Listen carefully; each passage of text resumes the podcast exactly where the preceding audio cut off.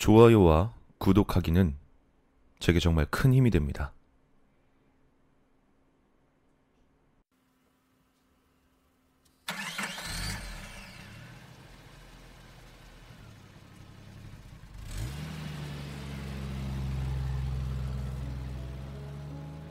나처럼 아무것도 없는 교회 한복판에 사는 사람이라면 아마 왜 한밤중에 지방도로에서 운전하는 게 위험한 일인지 잘 알고 있을 거야. 난 서부의 도시 시애틀에서 자랐어. 그래서 한 번도 밤에 아무것도 없는 텅 빈 도로를 운전하고 가야 할 일이 없었지. 적어도 내가 워싱턴주 동부에 있는 대학교를 다니기 전까진 말이야. 이쪽 지역에 한 번도 와본 적이 없는 사람들을 위해 설명하자면 워싱턴주 동부는 서부와는 많이 다른 모습이야. 아마 길을 잘못 들어서 다른 주로 와버렸나 하는 생각이 들지도 몰라. 있는 거라곤 농장들이 전부에 워싱턴 서부하면 떠오르는 넓은 숲과 바다, 비가 많이 오는 날씨 같은 건 이곳에선 전혀 찾아볼 수 없다고 생각하면 돼. 이곳에 있는 거라곤 밀밭과 말라붙은 풀들, 서부 영화에나 나오는 굴러다니는 풀이랑 풍차가 전부야. 물론 날씨 좋은 날 낮에 온다면 여기도 꽤나 멋진 곳이긴 해. 탁 트인 하늘과 끝없이 펼쳐진 황금빛 들판이 장관이니까. 하지만 불행히도 일단 해가 지면 여길 운전해 가는 건 정말 긴장되는 일이야. 이제 그 이유를 말해줄게. 한 번이라도 밤에 시골길을 달려야 할 일이 있었다면 아마 주변 사람들에게서 뭘 조심해야 하는지 들은 적이 있을 거야. 뭐, 뻔한 것들 있잖아. 술 먹고 미친 듯이 운전하는 사람들, 졸음운전, 아니면 벼랑간 도로에 뛰어드는 산짐승들 같은 거. 내가 사는 지역은 집에 빨리 가려고 서두르는 학생들을 특히 조심해야 돼. 이런 다들 알만한 도로 위 위험 요소들 말고도 유명한 미신들도 있지. 왜 귀신이나 살인자가 한밤중에 히치하이킹을 한다는 그런 얘기들처럼. 그 외에도 밤에 이 시골길을 운전하는 게 가장 위험한 이유 중에 하나는 전화가 안 터지는 지역이 꽤 많다는 거야. 그러니까 만약 여기서 뭔 일이 생기면 도움을 요청할 수가 없다는 거지. 이 주변엔 눈을 씻고 찾아봐도 문명이란 게 없어. 지나가는 차가 있을 가능성도 극히 적고 말이야. 내가 들려줄 이야기는 다신 일어나지 않길 바라는 어떤 사건에 대한 거야.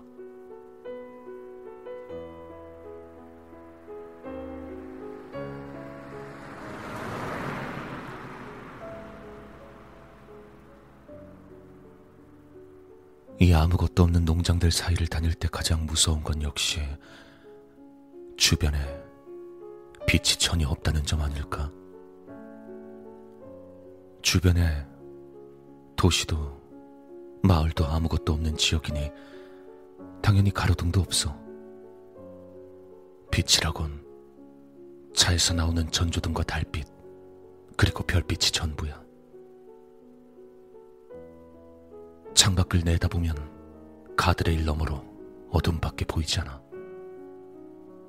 그리고 그 어둠 안에 뭐가 있는지 전혀 알 수 없지.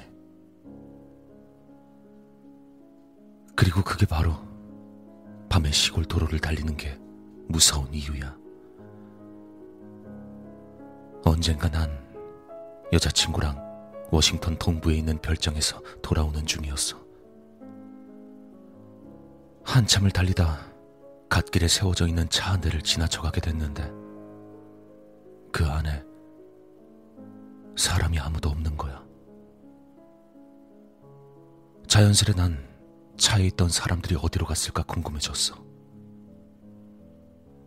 걸어서 어딘가를 갈 수 있는 위치가 아니었거든. 기름이 없어서 지나가던 차를 얻어 타고 근처 마을로 갔을까? 내 추를 듣고 있던 여자친구가 내게 잊지 못할 얘기를 해줬지. 90년대 말부터 2000년대 초까지 워싱턴주에는 사이비 종교 집단과 관련된 사건들이 꽤 있었나 봐. 물론 처음 들어본 이야기는 아니었어.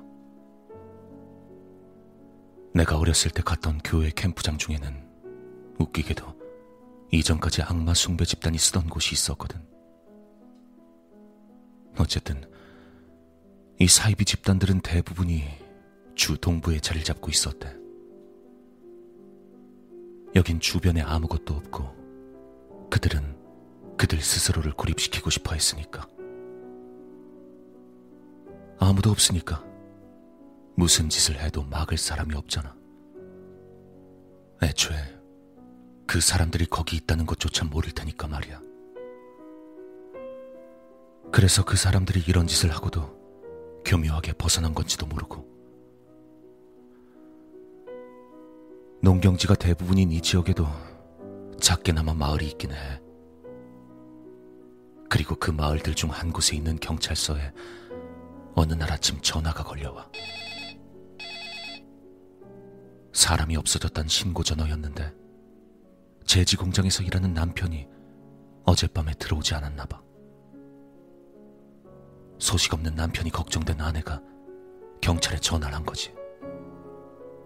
이 지역 마을엔 주변 농장이나 공장으로 멀리 출퇴근하는 사람들이 많아서 한밤중에 퇴근길에 사고를 당하는 사람들이 종종 있었다고 해.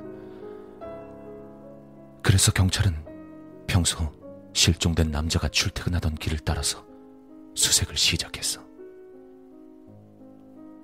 그러던 중에 한 경찰관이 도로에 있던 속도 제한 표지판이 사라진 걸 발견해. 경찰은 이 없어진 표지판과 실종 사건이 관계가 있지 않을까 했어. 표지판의 행방? 뭐, 아마도 동네 애들이 장난쳤나 보다 했겠지.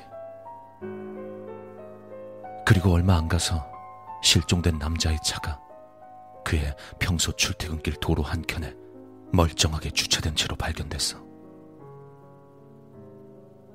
사고 흔적도 없었고 차 문은 열려 있고 지갑이나 휴대폰 같은 소지품도 그대로 남아 있었는데 정작 중요한 운전자를 찾을 수가 없다는 거지. 분명히 뭔가 이상한 모습이었어. 수사를 시작한 지 몇 주가 지났지만 실종자는 여전히 찾을 수가 없었어. 뭔가 진전이 있지 않을까 했지만 여전히 제자리 걸음이었고 그나마 찾은 거라곤 또 다른 표지판이 없어져 있다는 게 전부였지. 그리고 며칠 뒤에 또 한 번 경찰서에 전화가 걸려와. 이전과 거의 똑같은 실종 사건이 일어난 거야. 퇴근한 뒤에 온데간데 없이 사라진 남자. 그리고 도로변에서 발견된 실종자의 차와 소지품들. 근데 이번엔 뭔가 달랐어. 운전석부터 바닥과 차 바깥까지 희미하게 흠집이 남아있던 거지. 마치 누군가가 억지로 차에서 끌려 나간 것처럼 말이야. 이 발견으로 사건은 납치 같은 범죄와 관련되어 있을 가능성이 높아졌고, 경찰은 지역 주민들에게 특별히 주의할 것을 당부했어. 밤에 운전할 땐 차문을 꼭 잠그고 누군가 다가오면 경계하라고 말이지.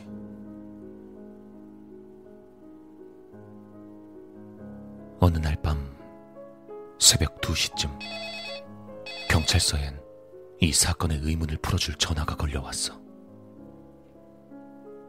실종 사건이 일어난 지역을 지나가던 여행객 부부가 위험한 상황에 빠졌다가 도망쳐 나와서 경찰에 신고를 했던 거야.